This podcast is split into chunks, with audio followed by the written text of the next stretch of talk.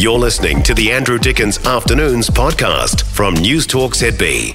Excitement yesterday as Jack Tame caught the National Party spreading a little bit of misinformation on Q&A. So Chris Bishop, if you don't know the story, uh, was talking about dropping the smoke-free legislation, and he made the claim that there would be only one outlet for tobacco in all of Northland under Labour's plan, just the one. Well, Jack Tame had done his research and said there was more likely going to be 35. And he told Chris Bishop that. And you got a classic caught out face from Chris Bishop, who stuck to his line. And he said, I understand there's only going to be one. Unfortunately, Jack never asked him where that understanding came from, but we all know, and we all found out later on, it came from the Prime Minister, Chris Luxon, who made the same claim earlier in the week. It was not questioned then, but there was more than enough time for the media to research it and find out that it was palpably not true. Uh, the number of uh, outlets is clearly listed in the Labour legislation.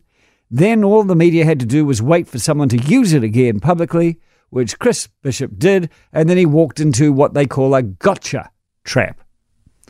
And people on the telly in particular love gotcha traps. Now, this gets other people going too. You've got opponents of the government now jumping up and down, going on about the lying government, which is obviously a wild over exaggeration. The factoid about the number of outlets was not crucial to the National Party argument about the possibility of black market trade and gang involvement in tobacco if you um, have a prohibition on the stuff. Whether it's 1 or 35, it's still going to happen. But it happened on, on the telly, and people started going crazy on social media.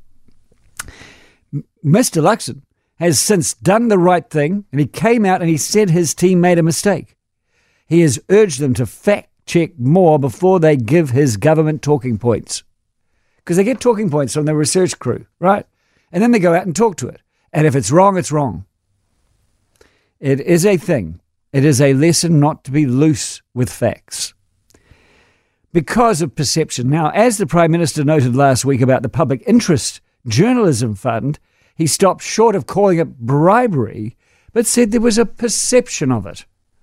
Perceptions are dangerous, and they're not true. The Prime Minister has already been caught out, as Chris Hipkins just said in our news, amplifying incorrect statistics throughout the campaign. There is a perception that making up these statistics to suit their argument is part of their modus operandi. It's a perception, it's not necessarily true.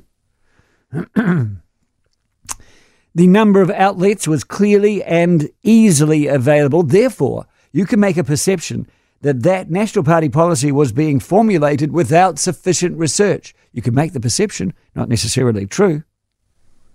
Chris Bishop used to be a tobacco industry lobbyist, now caught out using misleading statistics to continue supporting sales of tobacco, which there could be a perception of favour for a former employer, which is a bad look, but it's not true.